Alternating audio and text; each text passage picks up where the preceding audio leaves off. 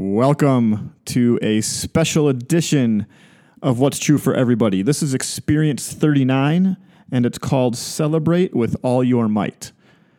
It's not called Celebrate with Some of Your Might, it's called Celebrate with All Your Might. And we are in the middle of this Everyday Experiences series, and this is technically not part of that series, although it could be, uh, but couldn't they all because we talk about things that happen and that matter. But the main reason this is not part of the Everyday Experiences series is because I have already recorded all 15 of the Everyday Experiences episodes. And if this were one of them, then I'm placing right here in the middle, it would throw all my numbering off, which is a really good reason, I think, to not uh, make it part of the series. So this is just like a special edition. Celebrate with all your might. Now, I said at the beginning of the Everyday Experiences series that I would post three of them a week, and I've been doing Monday, Wednesday, Friday for the last couple weeks, but I think I'm going to go to two a week. I've gotten some good feedback, and so we're going to go to two uh, starting next week. So I'll post them Monday morning and then Thursday morning. I'll have them posted, uh, but I will not be able to make my typical Facebook post that they're up because I will be off the grid, and I'll tell you why in a moment, but they will just pop up. So know that they're coming, and this will take us probably through the end of October. Now, I discovered this phrase, celebrate with all your might, mm, probably three years ago or so. And I was pastoring a church in Houston, and I was reading in the Old Testament and I came ac- across this phrase. It actually turned into a series that we did. I think it was the last series that we did before I left Houston and we moved to Colorado. It was one of my favorite series of all time, by the way. It was called Celebrate with All Your Might. And then one of our fantastic community members there in Houston, a church called Ecclesia Clear Lake. Shout out to Ecclesia because they're fantastic. Uh, one of our fantastic, I'm using the word fantastic a, lot, one of our marvelous uh, community members gave Corey and me a painting that said "Celebrate with all your might," which still sits in our dining room in our house here in Colorado. If you can call it a dining room, it's like this little space that is big enough to fit a round table that's in between our kitchen and our back sliding door. Anyway, it's still there because uh, this phrase just has not gone out of my head since then. So here's why I've been thinking about this phrase. There have been three events that are happening in my life in the next three weeks that have been in the works uh, between two months. Like one of them was has been in the works for two months. One of them longer. One of them longer, like six months. And here they are. It's Wednesday, October second. Tomorrow morning, we will wake up as a family and we will get in the car. We'll drive to DIA, Denver International Airport, and we will fly to Chicago to spend a few days at my mom's house. Now, the reason we're doing this is because on Saturday is my 20 year high school reunion. Come on, 20 years. And so on Saturday, I will be hanging out with some folks who I talk to on a regular basis and who I see a couple times a year when we're back home or once a year maybe. Uh, I will be seeing some people who I haven't talked to in two years or more when I was back there for a wedding for a good friend of mine. And there will be some people that I'll, I'll be hanging out with that I haven't seen in 20 years since our high school graduation. And I know some people aren't into the reunions. They, they don't want to do it. They don't want to see people. And, and I don't, I, I, I that's, that's okay. I get it. Uh, but I'm actually really, really excited. I am celebrating that I get to go to my 20 year high school reunion and reconnect with some people I haven't seen in a long, long time, and also hang out with some good friends who have been uh, some of my best friends since high school. So that is that. That is Saturday. So we'll be celebrating with all our might at my high school reunion. Sunday morning, the next morning, we will wake up. We'll get picked up by a shuttle or a van, which will take us to O'Hare Airport. And we will fly to Orlando, Florida to spend a week at Disney World. yes, a once in a lifetime family trip. It'll be the four of us me, my wife, our daughter, our son, uh, my mom, so grandma is going, my aunt, so aunt is going, and then my twin brother, so uncle is going for my kids. So seven of us are going to spend a week at Disney. We're staying at a Disney resort. We have it all planned out. Uh, I mean, the works. We know we have it all planned out. The parks that, that we're going to, we have our fast passes ready. I have the app downloaded on my phone, and so I will be on my phone getting more fast passes when our first couple are done for the day or three or however many that we have that day. We have our, our meals planned. Man, we've done some research. I've been in contact for almost six months with like a travel person who does this for a living. It's been so fun to put this together and cannot wait. Uh, the kids and I and, and Corey have been watching YouTube videos of the rides that were going on, and, and some of them they're like, "Yes, I can't wait." And one of them in particular, our son's like, "I don't know if I can go on that one," uh, but I predict he does, and I predict he loves it. So we're gonna do that. We're gonna go hang out with Mickey and Minnie and, and Goofy, my personal favorite. We're gonna celebrate with all our might. I'm gonna party it up with Goofy. That's what I'm going to do. Uh, can't wait. Once in a lifetime trip, I think, and and just super excited for that. We fly back to Colorado the following Sunday, and then the next day, I actually go out to California where there is a family celebration of the life of Grammy. If you've been following, Grammy passed away a couple uh, months ago, and there's a gathering. Actually, the, the main gathering is over the weekend, which we'll miss because we had Disney planned before this. But then Monday, I'm going to go and hang out with the family who's still there and who lives in, in California and, and just celebrate Grammy with them for three days. And so that's my next two weeks. I have my 20 year high school reunion. I'm going to celebrate with all my might. I have Disney World. I'm going to celebrate with all my might. And then I have the Grammy family celebration. I'm going to celebrate Grammy with all my might. So when I get home from work this evening, we'll pack. I will put uh, Sweet Home Chicago by the Blues Brothers on, like we do every time we pack to go back to Chicago. We'll watch YouTube videos of some of the rides we're going to go on this next week.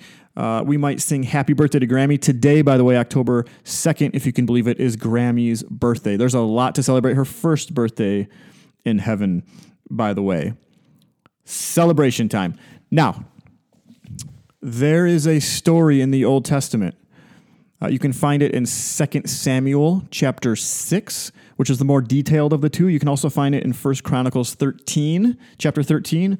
Uh, books of the Bible we spend a lot of time in, I'm sure. And so I kind of stumbled across this phrase uh, three years ago when I, I don't even remember why I was reading in First Chronicles, but I was. Now here's the deal: it's the story is about the Ark of the Covenant which is really and if Google the Ark of the Covenant if you don't know about it, do some research.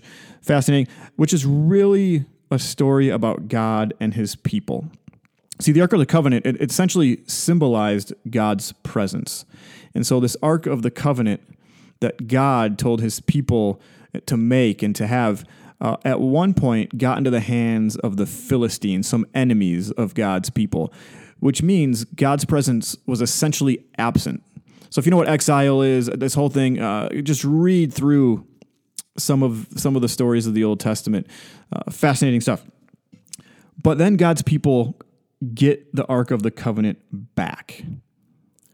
And so it's back where it belongs. And at one point, they bring the Ark of the Covenant to the city of Jerusalem. And according to the story in 2 Samuel 6, there is this ceremony where 30,000 people are bringing the ark, are accompanying these, this ark into Jerusalem. So the ark has like a military escort of 30,000 people. And so what this is, it's a it's a ritual dedication of Jerusalem as the new religious and political capital of the people of God. This is a ceremony. This is a celebration of hope that God's presence would assure, by the way, God's presence being in the Ark of the Covenant, remember, this would assure the well being of his people. And so there's this line in 2 Samuel chapter 6, and I'm going to read here uh, verses 14 and 15. Uh, David, by the way, this is, I believe, right after he becomes king. Uh, verse 14, wearing linen, a linen ephod, David was dancing before the Lord with all his might while he and all Israel were bringing up the ark of the Lord with shouts and the sound of trumpets. So David is dancing with all his might. I love that phrase. I love this phrase even better. This is from the writer in First Chronicles, chapter 13. Here's verse 8. Same thing's happening, same story. But this writer says David and all the Israelites were celebrating with all their might before God. Celebrating with all their might before God with songs and with harps, lyres, timbrels, cymbals, and trumpets. They were celebrating not just with a little bit of their might, they were selling, celebrating with all their might. Now, what does it mean to celebrate? Here's how I would simply define celebration to celebrate is to acknowledge that life is good. To celebrate is to acknowledge that life is actually good, that, that there is a ultimately a good creator and a good giver of gifts. And by the way, we aren't him. we're the recipients of these gifts. We're the, we're the, we're the beneficiaries of this good creator. To celebrate is to give an offering of gratitude and worship to God for being who he is and what he's given us. Which brings me to the insight we don't celebrate nearly enough. Sometimes we think, yeah, I'll celebrate when I can get to it, when there's time, when I'm not taking care of this business. Uh, but actually, celebration, to celebrate, was built into the fabric. It was an essential piece of being God's people. Here's how I know this you go back to Leviticus, another book that we constantly read. Leviticus, uh, a book that, that, if you ask the average person, if they know what it is, it's like, oh, that's, that's boring. But check this out uh, chapter 23 in Leviticus. God gives his people all these festivals they're, they're to celebrate He tells them, okay, you're, you're to do these on a regular basis. So you have, uh, he talks about the Sabbath first, which is a celebration of rest once a week. He then talks about the Passover and the festival of, of, of unleavened bread, which is a celebration of salvation, and the Passover back in the book of Exodus. So you're celebrating God's salvation of his people. Then there's the offering of the first fruits, which is a celebration of the fertility of land. Hey, this land actually grows some stuff that helps sustain our lives. That's something to celebrate. There's then the Festival of Weeks, which is a celebration of the summer harvest. There's then the celebration, uh, the Festival of Trumpets, which is another celebration of rest. There's then the, the Day of Atonement, which is a celebration of atonement uh, made by God, essentially forgiveness of his people.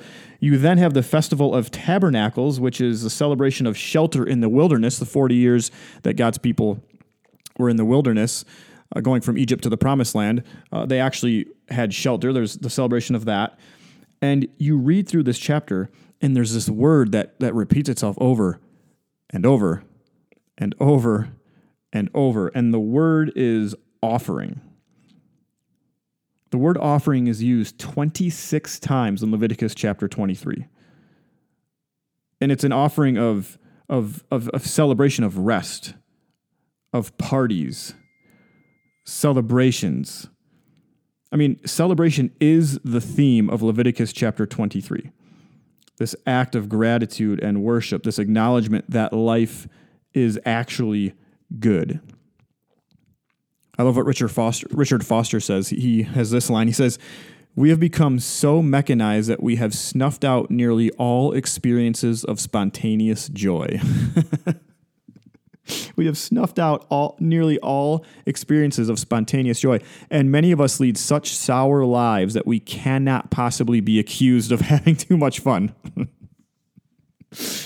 when's the last time by the way someone accused you of having too much fun not like inappropriate fun that's that's not what we're talking about but actually celebrating offering acknowledging that that life is taking time to do that uh, i'm off tomorrow morning to go celebrate with all my might for two weeks.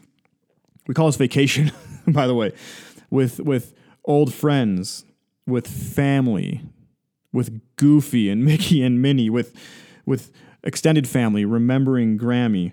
Uh, but it doesn't have to be these big events that you've been planning for six months to be able to celebrate.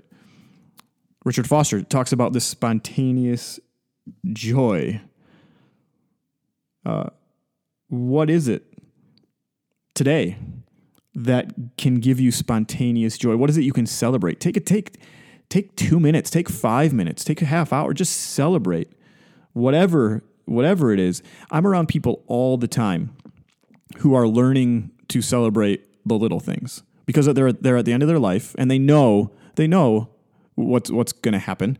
They, they know what the doctor has told them, uh, but they are learning to celebrate anyway. Things like skipping their pain medications for half a day because they actually feel okay.